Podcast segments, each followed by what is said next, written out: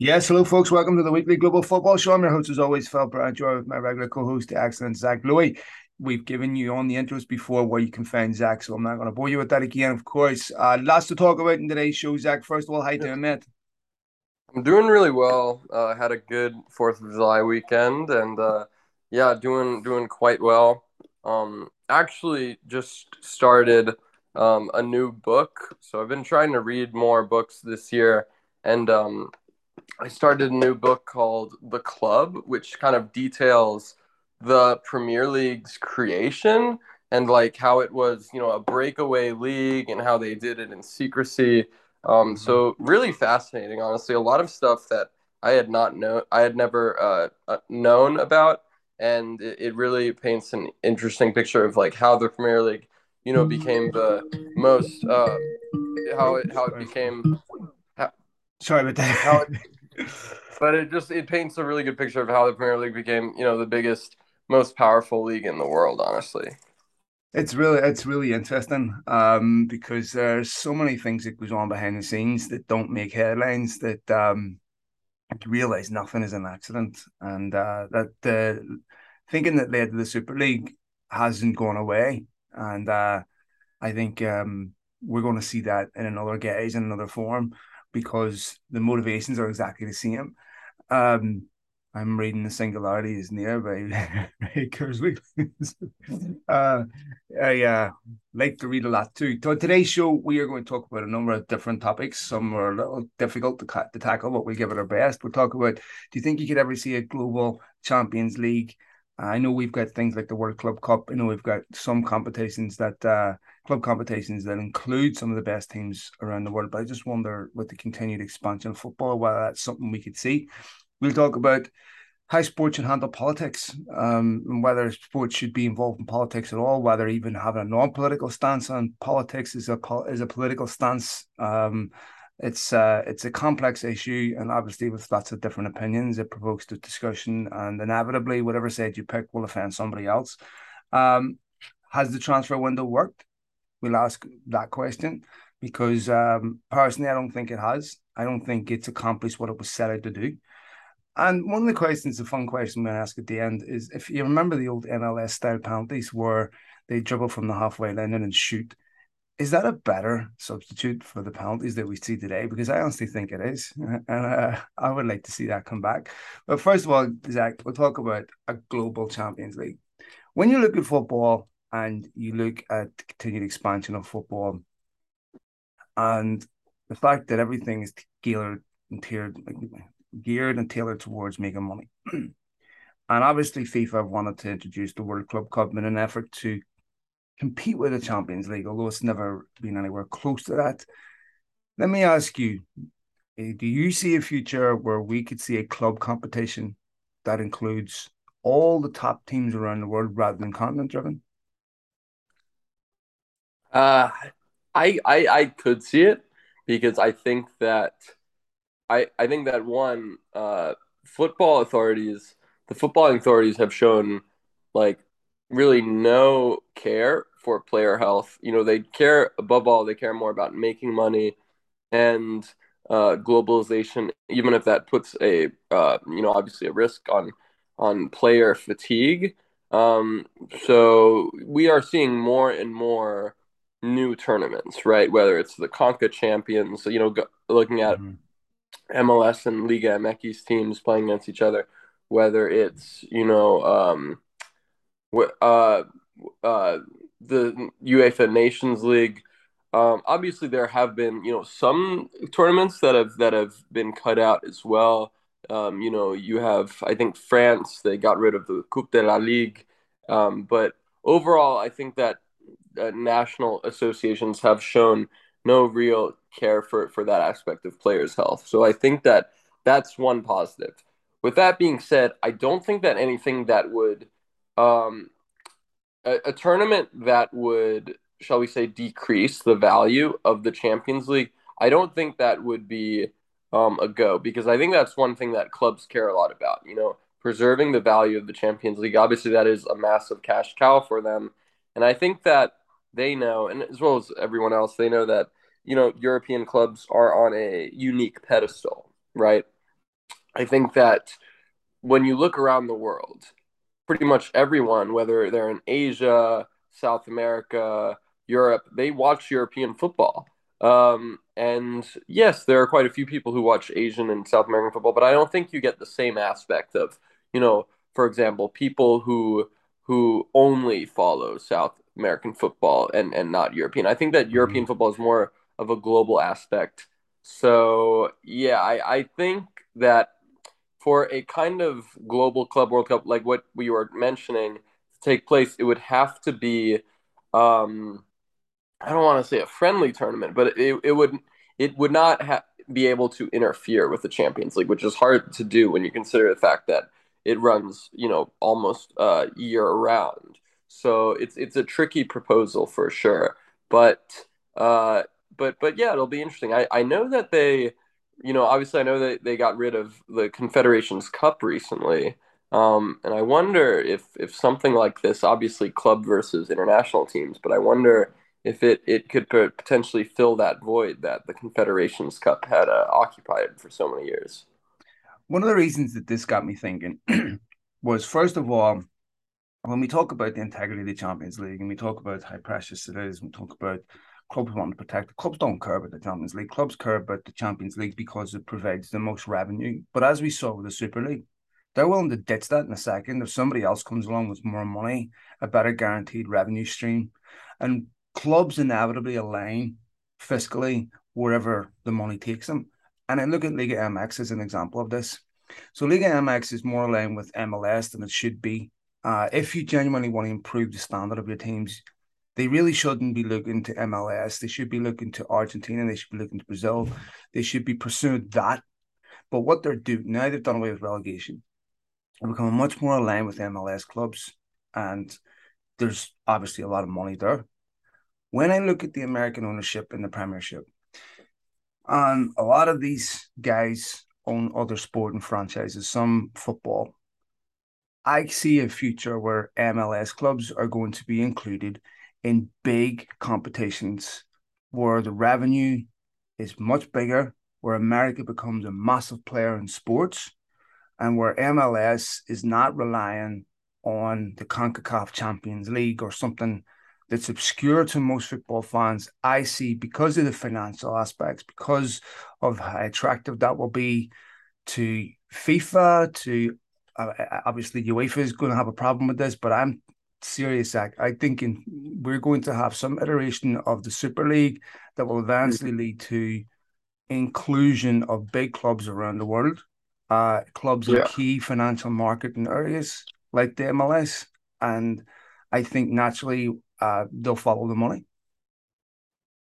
Look, I mean, it's certainly not some like crazy conspiracy theory. Okay, there's definitely basis for doing something, and and at the end of the day, the only guarantee that we have is that uh, footballing organizations, right, whether that's UEFA or FIFA, you know, author- footballing authorities, as well as you know, uh, actual leagues like La Liga, MLS, they want to follow the money, and a lot of that, a lot of that following the money, um, is you know ties back into globalization.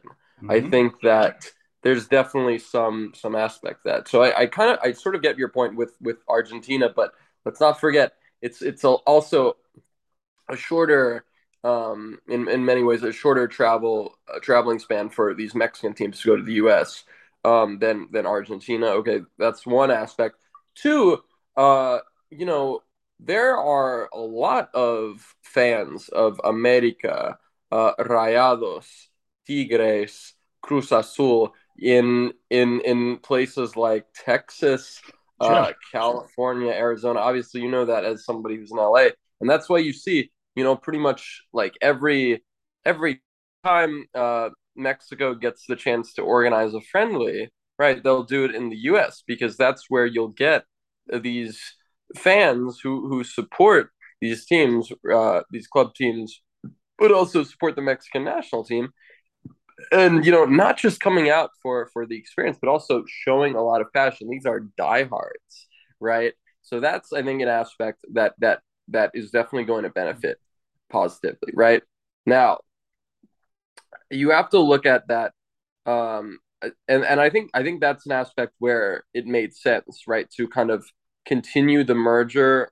Um, I'm not sure if I agree with Mexico getting or getting getting rid of relegation, but I think that from that aspect, okay, there are a lot of people of Mexican descent, a lot of people who support Mexican clubs who live in the states. They want to see their teams play, so that's definitely a, a, a positive aspect. Can you replicate? Can can you see a similar aspect of that with uh with this global thing, right? Uh, like for example, I like I'm I'm not sure what what you're trying to um like how how exactly you would organize it. Would you have like oh River Plate and Boca Juniors uh, from South America and Al Hilal and you know from from Asia, you know, ha- kind of getting together. Is is there a chance to replicate that? Like I think I think that's that's the question you know you need to be asking. I think you'll see something similar to World Cups. I think you'll see something really? like that. And look, what you just said sort of cements my point. These teams follow where the revenue is. Right. right. So there's lots of Manchester United fans in Ireland, but they mm-hmm. Manchester United don't, don't play a lot of games there, right? right? Because the fans everywhere. So, you know, yes, there's certain regions of the world that have huge pockets of fans, particular football clubs, and clubs will go there because that's where the revenue is. Right? There's no point in in in uh, Club America and Chivas having a game in Buenos Aires whenever they could have it in LA and it's going to sell out because that's where they're going. And I understand that's what I mean, where the economical alignment for these football clubs. And when we look at things like meritless sport, okay, where there is no relegation, to purists like me, that's a shock to the system. But I thought about this a lot. And I thought, is there entertainment in things that are meritless? Right? I look at the WWE, for example, that has scripted outcomes where we know this is essentially stuntmen and it's wonderfully scripted. And because the variables, because the randomness is taken out of it, human beings write these incredible stories, right? With these incredible outcomes. It's almost like a Hollywood movie that keeps people engaged even though the script writers know the outcome, the people watching it don't. And this is what I'm talking about to you and to or to purists that want promotion relegation, that don't want meritless sport. The idea of no relegation is offensive, but there's a lot of young people don't care about these things, and they're going to be the ones that are going to shape the future. So I can 100% see where the risk gets taken out which is relegation, right, to big investors, where there's guaranteed revenue coming in, where it's closed leagues, where we have, you know, basically a global league of the top teams and the rest can go do what they want because this is going to be so well funded. So there's no second division in the NBA. Nobody cares. Everyone just watches the NBA. There's no second division in all these other leagues or other leagues that, that people really focus on. There's one league that everyone follows, and that's going to garnish the vast majority of the support, the attention, the revenue, everything else. And yes, you'll have some other fledgling stuff, but it's going to die. And this is what I think we are headed towards. Listen, I mean, when dealing with these uh, topics, I think that it's important to to look at you know what you're missing out on right look at negatives but also mm-hmm. look at the end product okay so in the case of mls um, mls was formed right after pretty much a decade without any major uh, soccer league in the us right there was mm-hmm.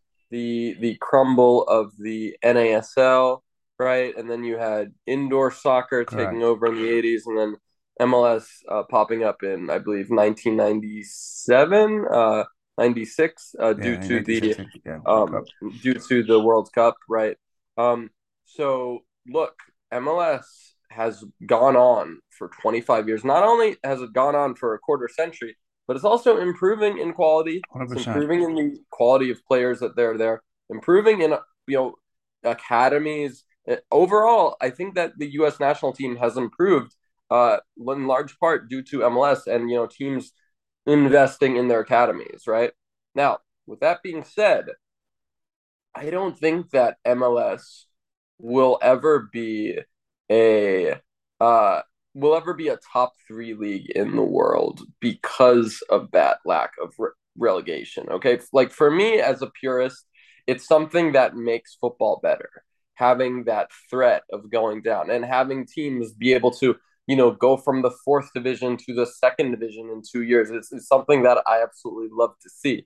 And so it's a bit unnatural. Okay.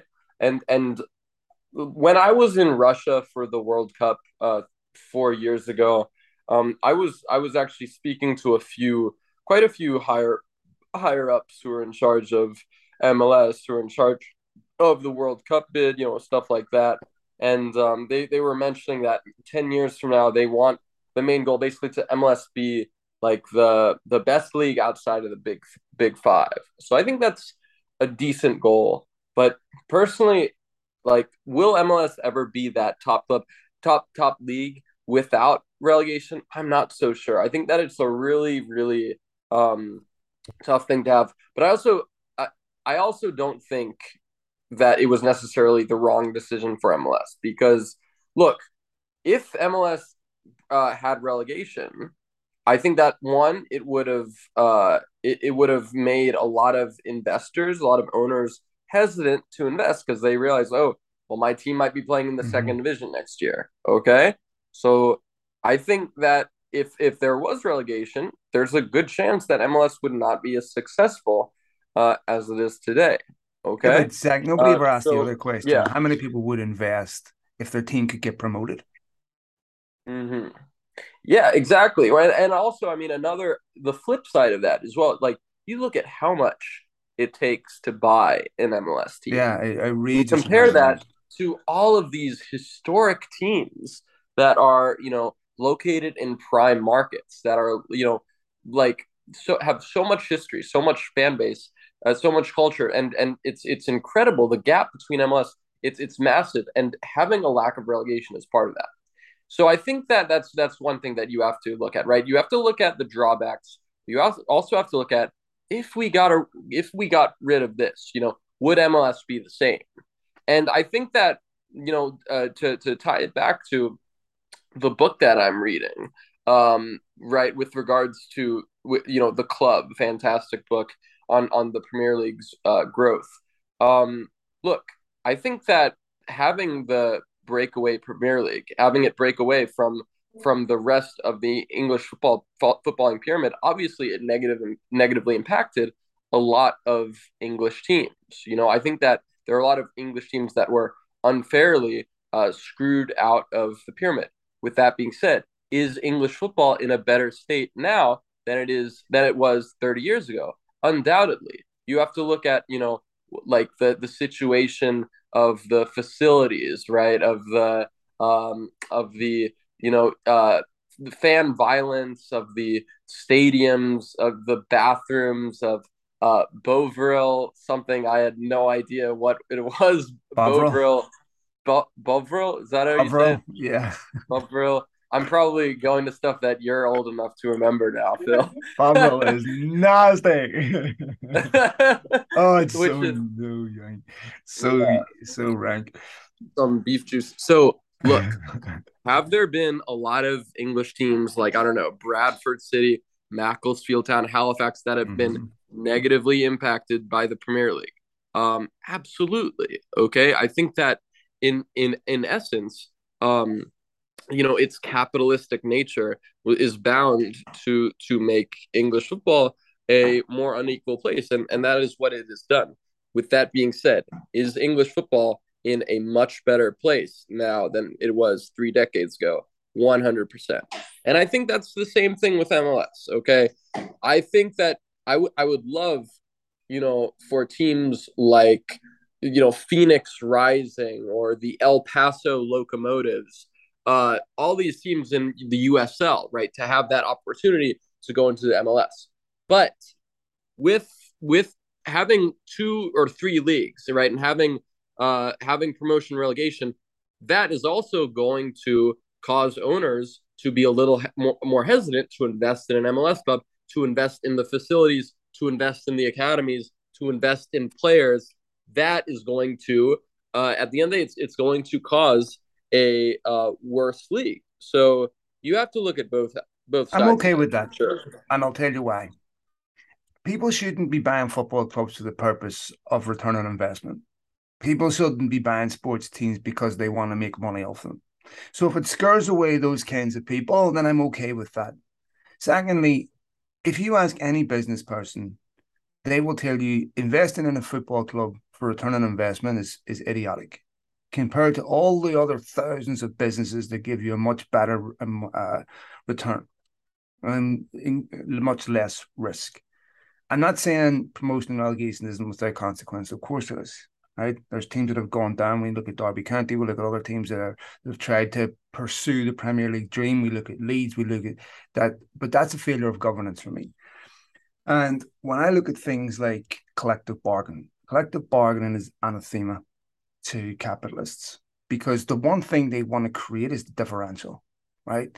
So if every if you give, let's say the Premier League TV deal is two billion, well, we're going to increase it to ten billion, but we're going to equitably distribute that across all your all the teams. That means nothing to them because now they can't manipulate another team to get a player out of there because they have money. What they need to create is differential between them, the haves and the have-nots. And that's why I feel things like collective bargaining will disappear. And then there comes the question in leagues that we talk about the top three leagues. Let's say we're going to say La Liga is one of them. Well, relegation, promotion relegation isn't about Barcelona or Real Madrid, the teams that make it the best league in the world, or if it's arguably the best league in the world. That's for teams like Cadiz. That's for teams like Alaves. Right? That's for teams, that's a whole different league. And I don't know how much better that makes the league but it certainly keeps teams alive. It certainly keeps the dream alive if you're a fan of a smaller club. Right? There's certainly utility to it. Right. But I don't know if promotion relegation makes the league better. Right. But it certainly creates to me legitimate merit in the sport.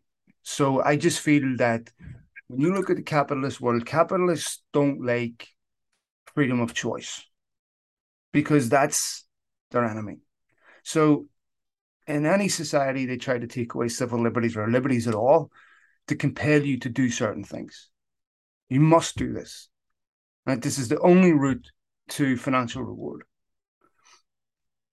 Take away choice. That's what I think we're heading towards. And um, anyway, uh, let's move on. Let's take another difficult topic. And this is going to be a sensitive topic. Uh, and we'll try to discuss this as benign as possible, so as benign a way as possible. But and that is the intersection between sport and politics, because as we become increasingly polarized in this world, where lots of different things that divide us, whether it's the media, social media, whatever, uh, with polarized opinions on what's right and what's wrong. We live in a country that has an enormous interface with with politics, and I don't even think the US realizes how political sports are here. When I first came to this country and I watched US sports, I was stunned, and on top of which, I was stunned at what was so avert that other people here were looking at me like, "What's that's not political? That's not political. That's couldn't be more political, right? I mean, I'm going to baseball games where I've got jets flying over my head. it's not political. I mean, I understand the sentiment at the time. You've got the US military paying the NFL to do commercials on the field to recruit. Then there's the Colin Kaepernick situation, the shut up and dribble. But then it's okay when my guy says something I agree with. There's Tim Tebow stuff. Right? And then, of course, we get into the BLM stuff. We get into lots of other the the poppies in England, which is you know puts people in a situation where they have to make a choice.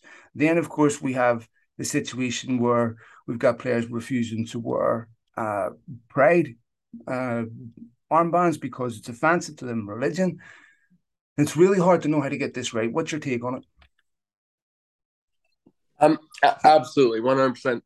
I think that it's so hypocritical in many ways to to ask these players to you know shut up and dribble and stay out stay in their own lane stay out of politics when the fact is i mean you you look at so many of these american sports right? There's flyover, military flyovers. You've got, you know, the national anthem, all this stuff, which is incredibly political.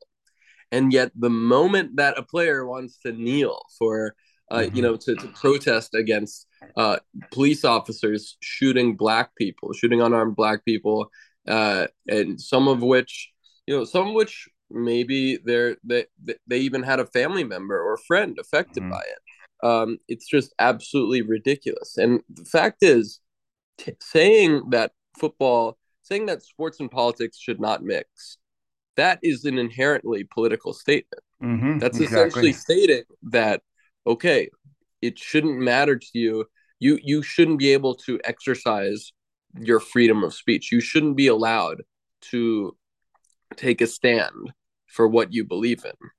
And of course it's only for people who you disagree with right that's mm-hmm. that's what all these people say so look i mean if if somebody wants to if if somebody on my team wants to say oh like um you know i i uh i i vote for donald trump you know or or or whatever you know that's that's fine it's it's his right okay but where i think that uh, like there there are just so many aspects where it's where it's just so hypocritical. Teams are saying you can do one thing, but then when another player does another thing that's political, you know, they they say another thing.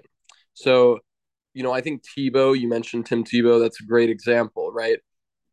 Doing all of this kind of in, in many ways theatrics for Christianity. That frankly, if a Muslim player uh, yep. did the same thing, it would not get the same reaction. Okay.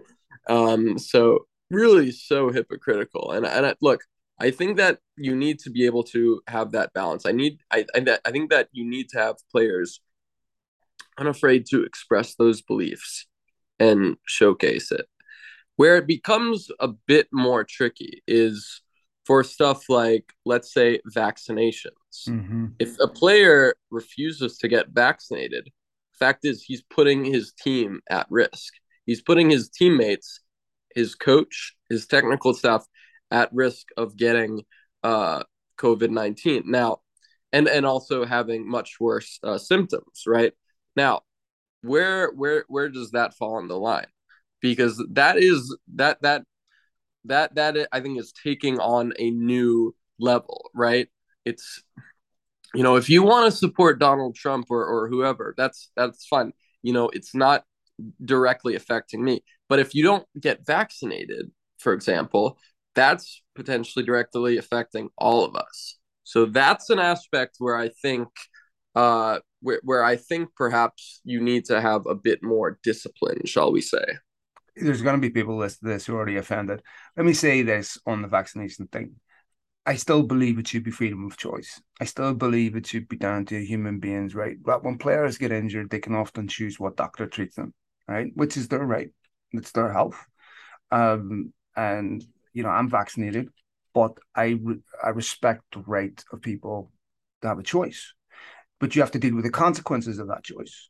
So if you refuse to take pre, uh, things that are required by state law, because you know we'll have Kyrie Irving, Irving, where you have to be vaccinated to play in their stadium.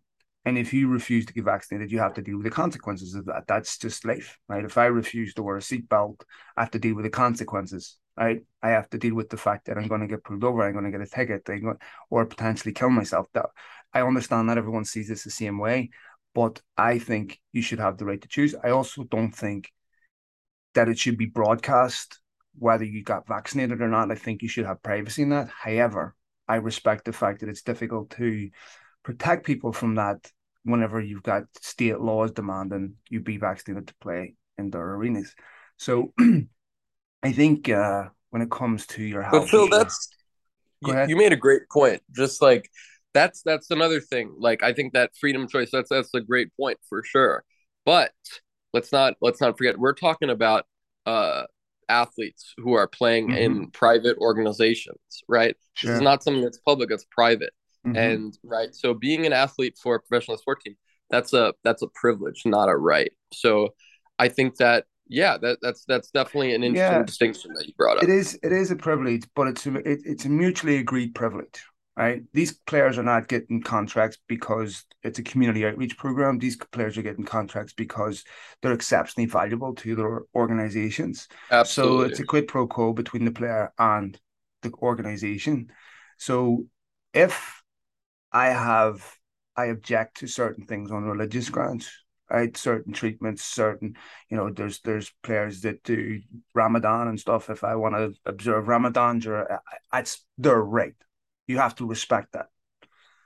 Now, if there's a sporting consequence where it affects your performance or whatever, then you also have to deal with that consequence of your choice. You have the freedom to choose, but you're not free from the consequences of your choices. This often is the is the mistake people make about freedom of speech. It's your right to say whatever you want, but you it's not your right to be exonerated from whatever you say. You may deal with consequences for what you say. If you deal with consequences for what you say, that's not an infringement on your freedom of speech. And if you deal with consequences of your choices, that's not an infringement on your freedom of choice. You make a choice knowing there's a cost benefit to everything. So on the vaccine thing, it's a bit it's a bit grey.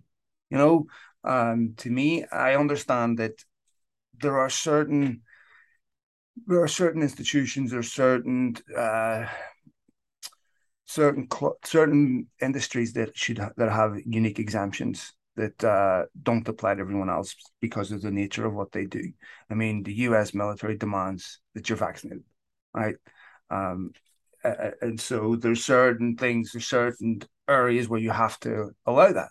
For by, I, if you don't want to get vaccinated, that's fine, but you can't be part of this. This is a prerequisite for you to be part of it. I still believe people should have freedom of choice, and I don't think it should be broadcasted what people's choice was. Um, then, of course, there's the other interface between like the war in Ukraine. Okay, so what makes it okay to support this, but not this conflict, and not that conflict? And what what what's different about that conflict? If you fly a Palestinian flag in a stadium, you can get it confiscated. Palestinians are going to turn around and say we have a right in the same way Ukraine has, or any other conflict for that matter. You know, I grew up in a conflict situation myself. It's it is incredibly uh, divisive. So uh, similar, you know, similar background to Ukraine, Russia, right? So to me, I think there's certain things that are once you open the door, you have to open the door to everything. I'll give an example. England got to wear a poppy on their national team shirt. Then other teams started applying to FIFA, saying, "Well, we want to wear an Easter lily that celebrates our freedom." Nope, not getting it. Nope, not getting it. Nope, you can't do that. You can't have your pet projects and deny everyone else. Once you open the door, you have to open the door to everything, or you keep it permanently closed. Yeah, no, I completely agree with you, Phil. I think that it it's really it's not about it's not even about politics. It's about whose politics is at risk, right? Um, you know, and and I look, I I really hope that Ukraine prevail in this fight against Russian aggression. But mm-hmm. the fact is, I mean, you look at all this stuff with Ukraine, Russia. That's that's happening with sports bodies, right? You look at Wimbledon banning Russian athletes, mm-hmm. uh, which I think is such a joke. You I look agree. at uh, Russia getting kicked out of the World Cup, Russian teams getting kicked out of the Champions League and Europa League, and then you look at you know the moment that some some some fan wants to uh you know or, or some player wants to hold a palestinian flag and they're mm-hmm. they're kicked out you know it's it's just so so hypocritical. You can't have it one way and then try to have it the other way. Correct. Uh and and right just going back to it politics and football will politics and sports will never be uh they they can never be separated. You know they're always going to play a part. And so by trying to tell people to separate it, uh, to to keep it out, that's that's just inherently going to be political. Because no matter where it's it's one, it's going to be inherently hypocritical. And and and that is because no matter where you go, there's always some aspect of politics that's being included, right? Whether it's mm-hmm. Ukraine, whether it's the poppies, whether it's the military flyover and these LGBTQ uh, you know, love, everything. Yeah, yes. exactly. These love letters to to the military. All, all this stuff is is inherently at odds with keeping politics out of sports. So I I completely agree, and I I never want players to feel um to feel afraid to express their political opinions and to stand up for what's right.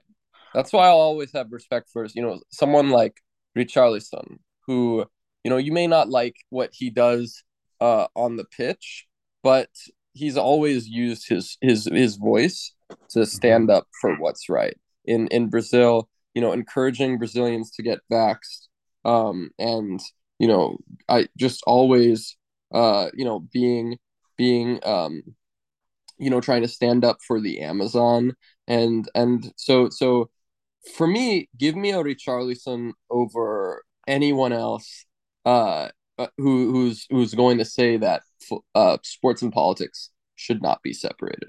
And the interesting thing about this, Zach, is you look at someone like Marcus Rashford, right?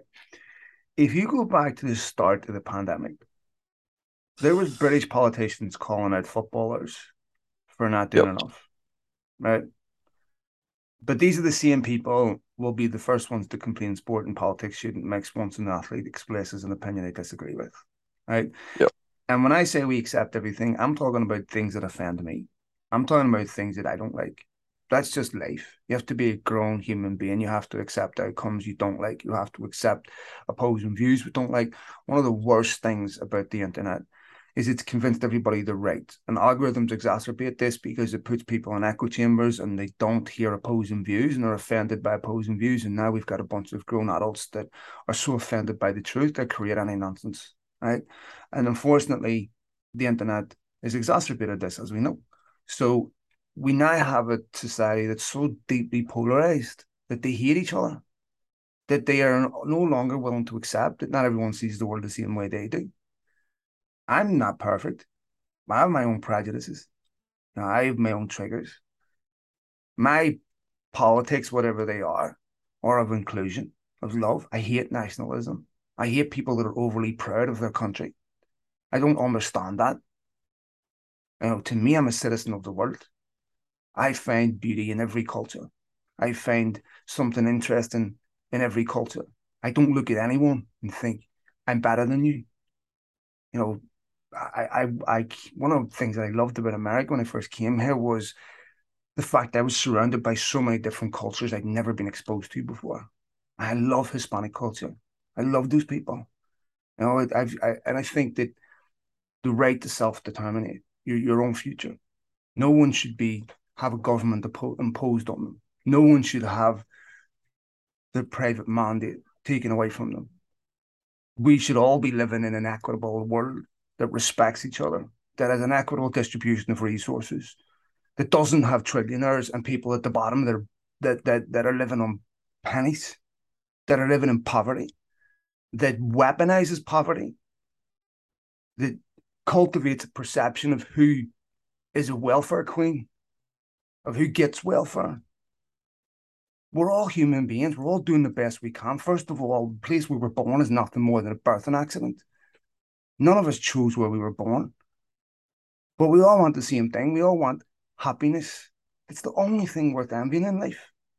And I just don't understand how people hate how they get up and look at another human being and think that rights are zero sum. That for you to have equality, for you to have human rights, I have to give mine up. It's bullshit, absolute bullshit. And the, the deterioration of epistemology in our education is a disgraceful indictment on our politicians. So, when sport is a force for good that, that encourages inclusion, that settles certain arguments. A mature democracy does not fight over identity. It's settled. Do you think people in Denmark are voting based on what it means to be Danish? They're voting on social issues, right? They're not voting on identity politics. And all politics to some degree are identity politics. But this this identity issue of what it means to be a patriot, of what it means to be and a, a, human being from your country because it means something different to everybody else. Because once in America as an immigrant, I was asked to assimilate. And I said to my friend who asked me to assimilate, I said, you know, it's not the first time I've been asked that question, but I'll tell you what. I went down and asked an African American how I assimilate. and he gave me a different answer to you. And then I asked a Native American how to assimilate, and he gave me a different answer to you. And then I asked a Latin American how to assimilate, and he gave me a different answer to you. So which one is it? Because what they really mean is act like me. Discard your culture. Discard anything that I don't understand that's offensive to me. Be like me. I don't want to live in that world, Zach. Yeah. No, absolutely. I, I could not agree more with you. I think that this whole assimilation and forcing people to, you know, wash away their roots. At the end of the day, it's just another form of racism. We're all so. human beings. We've assimilated on this planet. Life assimilated on this planet. Expressions of culture are important that are different than you. It's not a threat to you. Uh, it just it frustrates me. I don't know. But look, I think sport has utility in this discussion. But I think if we're honest, we're going to have to accept that certain things are going to offend us because that's just the nature of the yin yang world. Okay. So we have to accept political views in sports we don't like. We have to accept, otherwise, you can't have anything. And you're right that saying the politics and sports shouldn't mix is also a political statement. Yeah, absolutely. No, just just one thing. I mean, look, if I know that we have a diverse group of listeners, mm-hmm. uh, if you you know, and if you have a different viewpoint than me, look, I'm I, thank you for sticking with us mm-hmm. at this point, and thank you for keep listening. Uh, and yeah, that should be the goal. I think to be able to respect and uh, you know, n- not necessarily agree, but respect other viewpoints as long as they are not dangerous to you know someone's status as a human being. I Correct. think that's that's incredibly important. I think, but the... look, I mean, that's that's that's one thing that you know one of the reasons why I agreed to do this podcast on a weekly basis because we are never going to be afraid to tackle these topics, no. even they might feel uncomfortable for some people. Hmm. We are never going to strut. We are never going to evade them, and that's no. why I'm that's why I'm incredibly happy to be a part of the Global Football Show. I appreciate that, man, and I appreciate people who have listened to this, and if you have, have a different view, that's perfectly fine. Every view I hold today, I once held uh, an almost opposing view until I got better information. And I'll abandon any view I have if you give me better information, than the information I have. And I think that is being intellectually honest, and that's what you should do to change your mind when the information changes. If you're locked into a particular position and emotionally committed to it, you'll never be right because you'll be based an opinion on what you want to be true, not what is true. And it's more important what's right than who's right. Uh, let's talk about uh, a last point at issue, uh, the transfer window. Okay. Yep. Because the transfer window, when it was first brought in, I remember when it was first brought in, and the, the, the thought behind it was this is going to get young players better opportunities at clubs this is going to result in clubs not being able to dip in the transfer market in October and November. They're going to be forced to play young players, and this is going to provide an enormous benefit. That's almost been forgotten.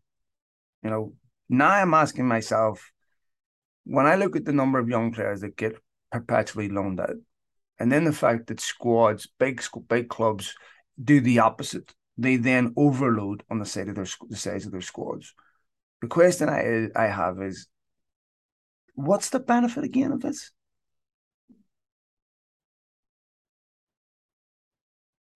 What is? Sorry, I'm trying to think. You're the, asking what's the benefit? Yeah, what's the benefit of the uh, champion of the, of the of the transfer? Why wouldn't we just have it all year round? Why why why why why do we? If you look at the Premier League, Premier League tried to end the transfer window yeah. right before the season started, right at the day the season right. started. That lasted what a year or two, and they abandoned it immediately because right. it put them at a disadvantage. I'm asking, how does it benefit small clubs if they can't sell a player in October or November? How does it benefit right. anybody? Yeah, no, for sure. It's it's an interesting point. Look, I think that I I actually thought that I, I, I thought that the the Premier League, you know, changing their um transfer window expiry date. I thought that it was a bad idea, but not not a bad idea in principle, but a mm-hmm. bad idea because no other league is doing right. it. So it was just naturally going to give them a competitive disadvantage. But look, I I think that there there is some validity to that because one thing that I I really do dislike um is is is the like the, the that overlap period between when the season starts um and when the transfer window ends. And it's about like a few weeks right? But uh it, but even even so you've got players who are playing for a team they're thinking am i going to go to the to this other team? You know should i sit out? Should i try to put pressure on the club to sell me? So i think that potentially yeah getting rid of the tra- transfer deadlines that is that is something that could fix it as well you another way that that could um, fix that is of course, doing what the English, um, what what the Premier League did temporarily, right, and just kind of require it for uh, European leagues to to to end the transfer market right before the domestic league starts. Okay, but I'm not sure if if that's if that's feasible, if that's going to happen. I think that with with regards to the deadlines, the the one thing that I think is is a bit tricky though to when when talking about getting rid of these deadlines and having like a year round transfer window is um is is talking about registering right registering players uh because obviously clubs mm-hmm. in, in UEFA competitions they have to register it right there's the um the August deadline right where they have to register it before the Champions League and Europa Europa Conference League group stage kicks in as well as doing it after the January window um so that that is as well a bit tricky, right? How are you going to be able to um, ag- agree agree those two things? Um, but with with regards to the point that you made on on loaning players out, I could not agree more. I think that I, I look around so many clubs, and fact is there are just too many teams that are hogging talents. Too many teams where you know a young player who is incredibly talented and is just wasting away on the bench when he could be playing for uh, a, a smaller team. And a lot of times, you know, it's it's not even it's not even just the club's fault. It's it's the player's fault as well because he wants to collect uh, a hefty salary when he could be making less money and and playing regularly. But and so it's it's and so I think that you know this is not just a Chelsea problem. I think I know that Chelsea and their loan army talked a lot about that. But this is you look around all these clubs, uh, you know, Paris Saint Germain, uh, Bayern, Benfica, all these teams, they're they're they're constantly loaning these players out, and it's it's unfair to the player because I think that when you don't have a permanent home, when you're constantly being loaned out, and, and many times to di- uh, to different teams in different countries, it's very hard to find that stability that you need as a young player. Um, I remember uh, Gabriel Marcotti writing a piece saying that basically one way to uh, reduce inequality is is to reduce the squad size, uh, to to basically to essentially force teams to have a smaller squad. Mm-hmm. Um, so I think talent redistribution that that was that was definitely an interesting idea. I haven't seen too many other solutions mentioned, but uh, definitely something that I think deserves to be considered for sure. Yeah, and there's this part with the loaning out part. So I have a friend of mine that owns Championship Club, and yeah. he's telling me about the way it works with loan Premier League loans and stuff, and the burden on smaller clubs to loan these players. I mean, we talk about the benefit to right these clubs, but there's also a massive financial burden. They're talking about third choice goalkeepers in the Premier League where they want a championship club to cover all their wages, which in some cases is 20,000 a week, where they just can't do that. And they want to do it to where the loan ends at the end of the summer. So you pay their wages for two months while you don't have them on loan because you're not playing.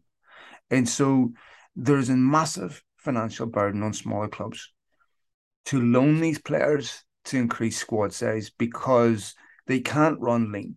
They can't run turn around and say, We're gonna run lean and if we if someone gets injured in October, we can go out and bring somebody in. Now I'm all for saying if you've played four or five games for a particular club, you can't go play for someone else. I get that, right? But I don't see the benefit. I mean, I see the benefit to big clubs, but I don't see the benefit to clubs that need to sell to survive how the Premier the, the transfer window serves any purpose at all. And we take a look at so many other things like City Football Group, right? I mean, this is a disgrace that you can own clubs all over the world Melbourne, France, New York. I mean, and then buying up young talent and just distributing it all throughout these football clubs. This is this is so you look at the RB Leipzig model.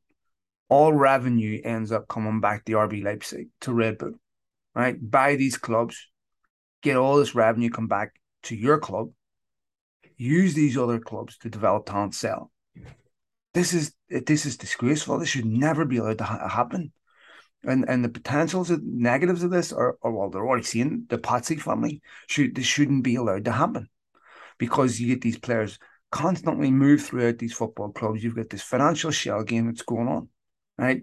And you've got all sorts of ropey, uh, all sorts of dodgy sponsorship deals and revenue transfers between these clubs that just make, make it impossible to to properly uh, manage and to properly to proper to have proper oversight.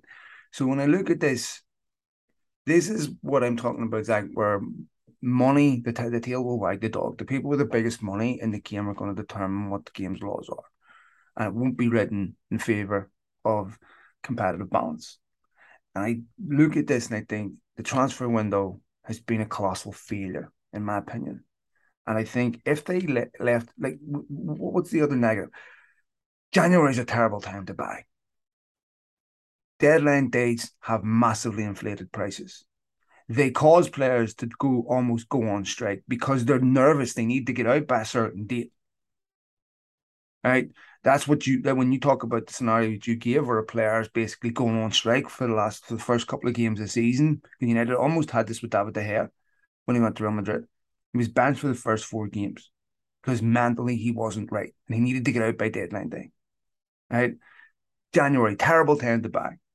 Then scrap the window if there's really only two months where you're it's a decent time to buy, what's the point? Because what it does, how many times do we see teams leaving business the last two days of the window? It happens every single year. And then you have this massive scramble of massively inflated wages, massively inflated transfer fees because they're working under a deadline.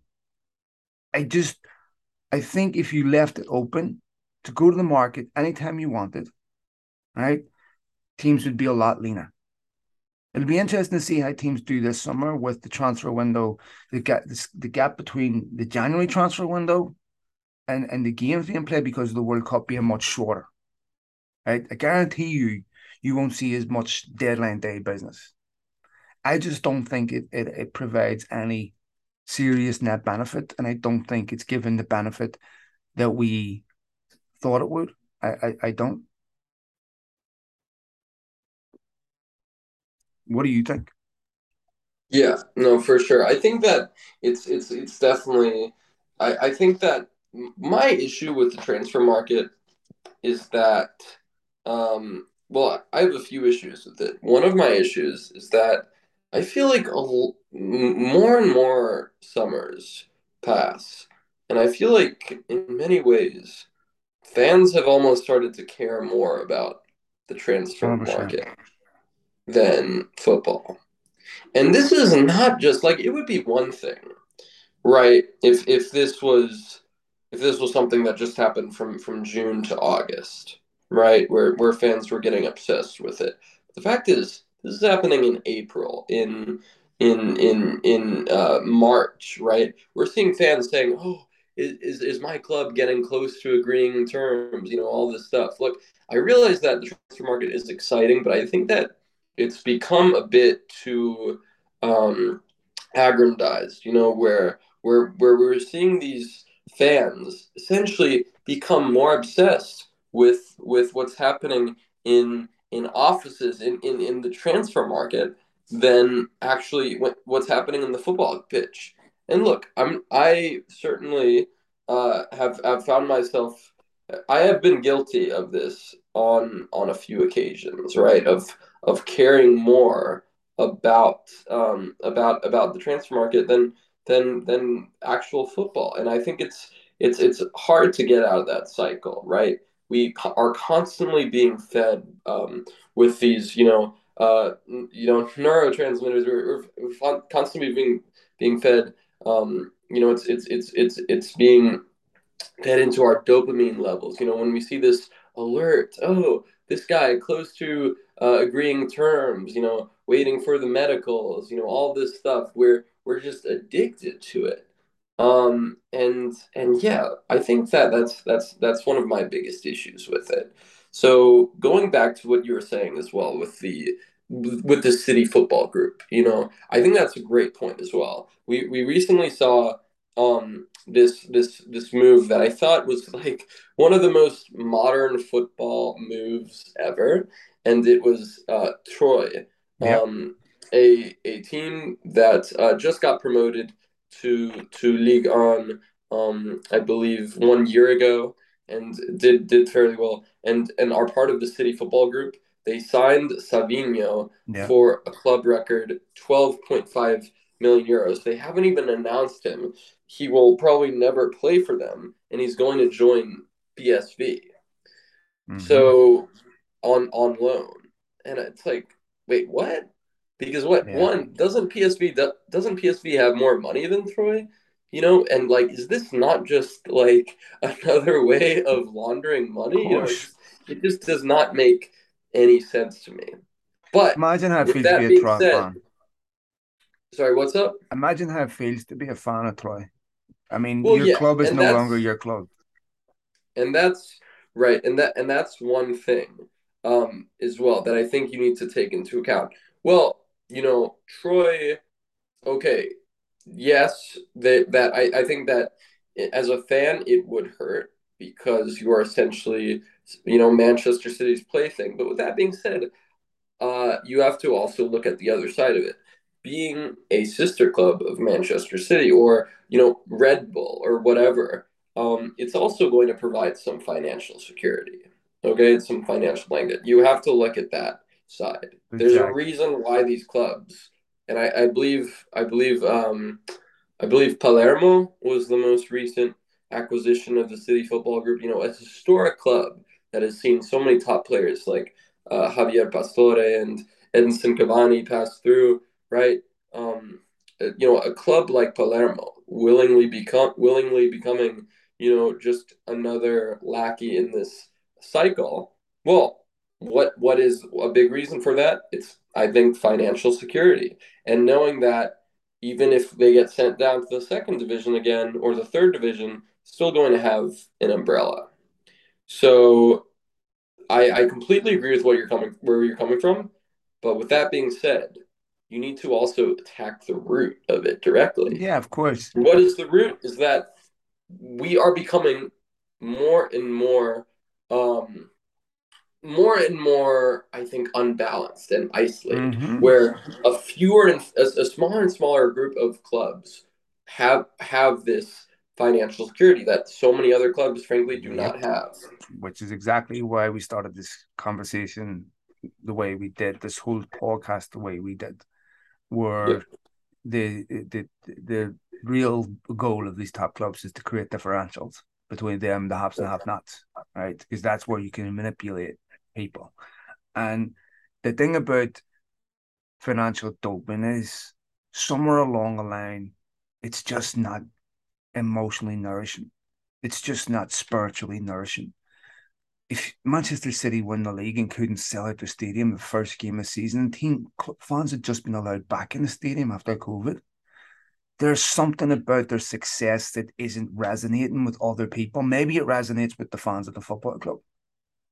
Maybe it doesn't. Maybe maybe deep down inside this doesn't feel authentic. But City can't grow because everyone looks at them the same way. They look at them trying to rub shoulders with self-made billionaires being a lottery winner. And it just it just stinks. It stinks of plastic. It stinks of fakeness. It, it, and the question is, where would they be without those owners? They'd be exactly where they were before they came. And Chelsea had the same problem. So I, I, I look at Liverpool.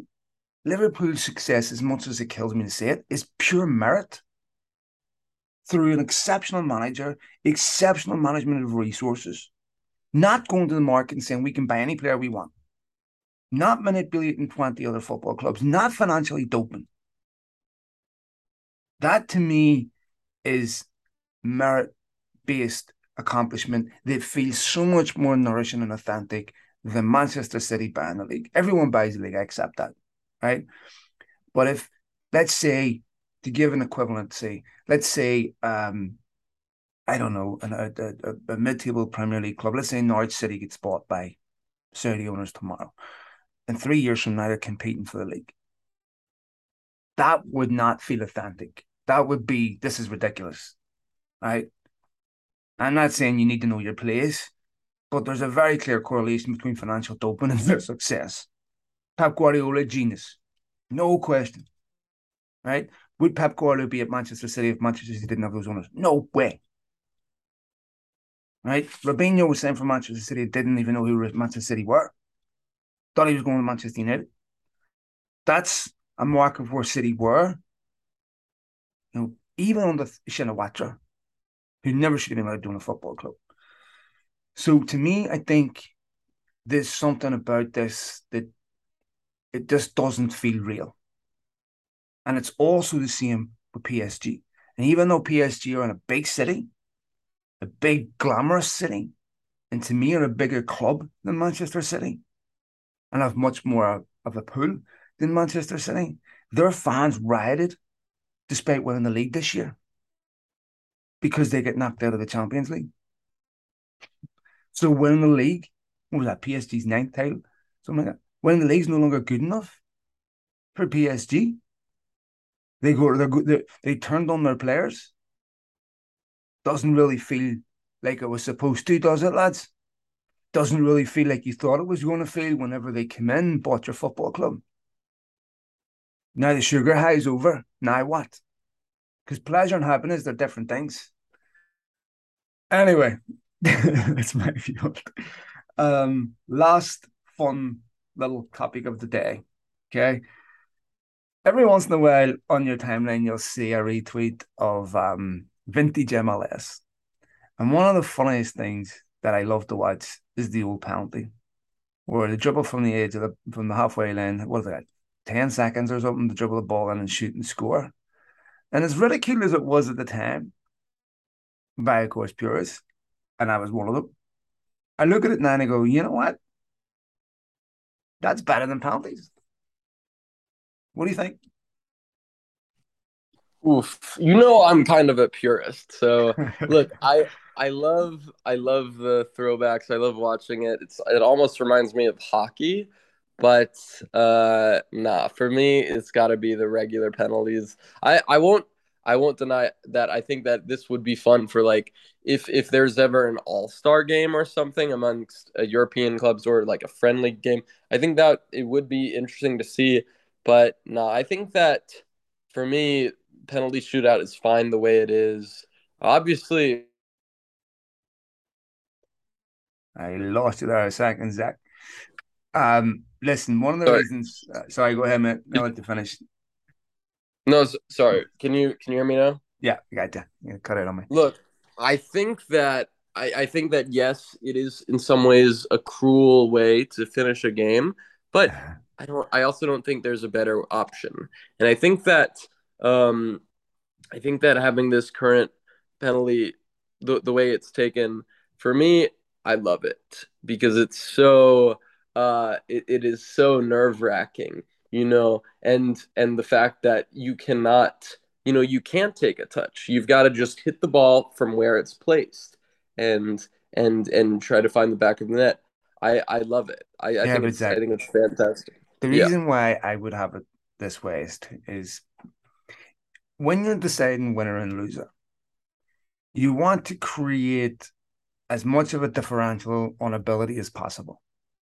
And once we get down to penalty kicks, every team has a player that can walk up and lash the ball. And I respect the fact that there's skill involved in penalties, right? But a lot of them is just players walking up, playing a game of averages and just putting their foot to the ball. It's harder to take a ball and dribble. You coach kids, it takes a lot longer to teach a kid how to dribble with a ball at his feet or her feet than it does to walk up and lash a ball. And to me, that would definitely be the best you would definitely, in my opinion, have much greater outcomes of the best team winning and the worst team not winning if you did that. It's also a totally different skill, right? Because a penalty, yes, if you don't think and you can be instinctive on a penalty because it's one kick, you can do that.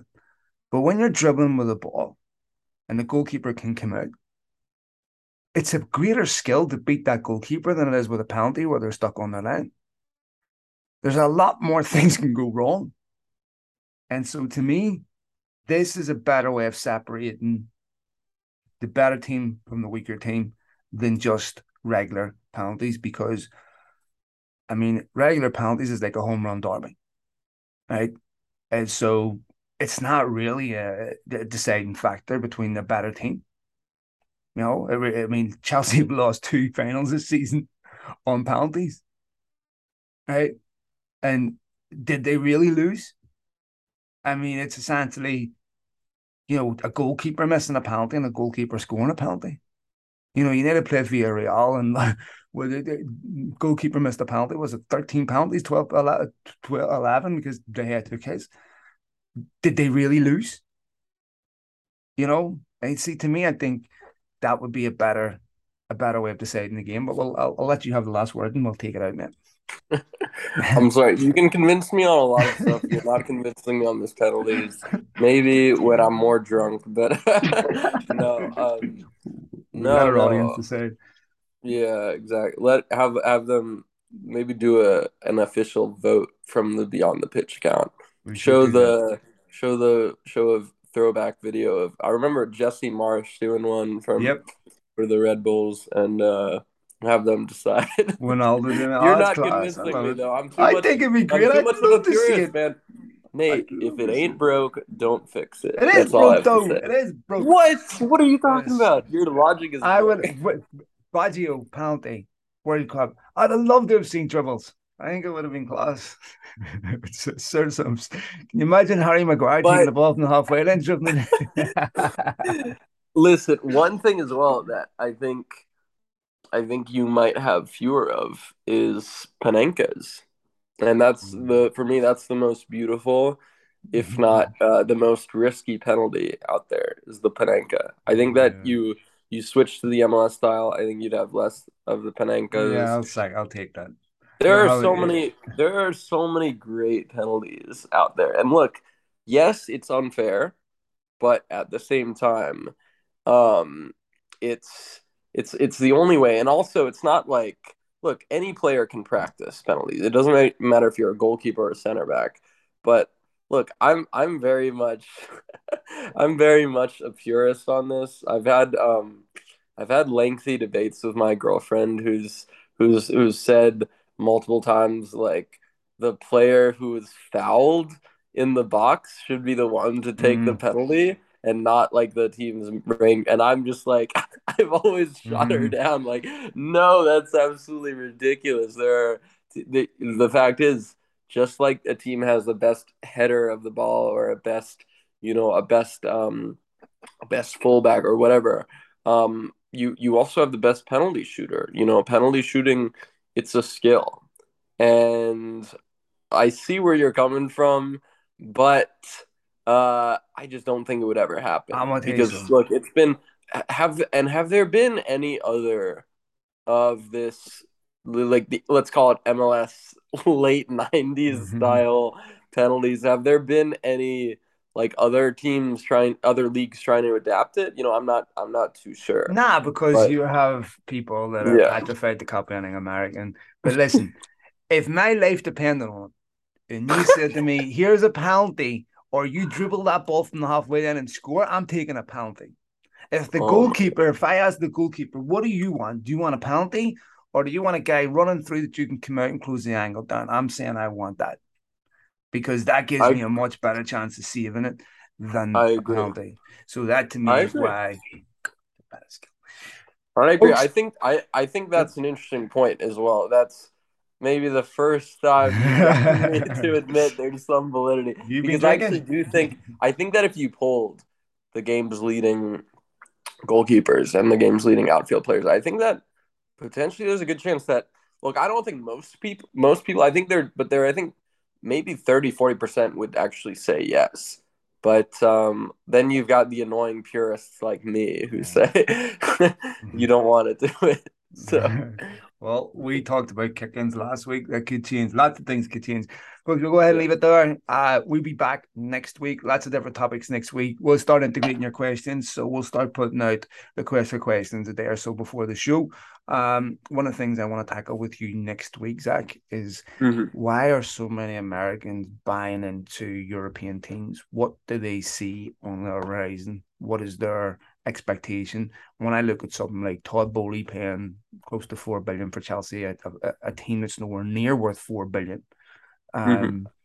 what do they see? What's their motivation? You know, to me, it's this is uh, interesting juxtaposition. We shall see. We'll talk a few other things next week. Uh, we leave it there. Zach, thanks as always, mate. Much appreciated. And uh, folks, we'll be Thank back you. next week. Please give this guy a follow at Zach Lowy, break at BTL as well, breaking the lines, and of course, us at Beyond the Pitch, myself at Malk Thanks as always, folks, and take it easy. Hey. See you, mate.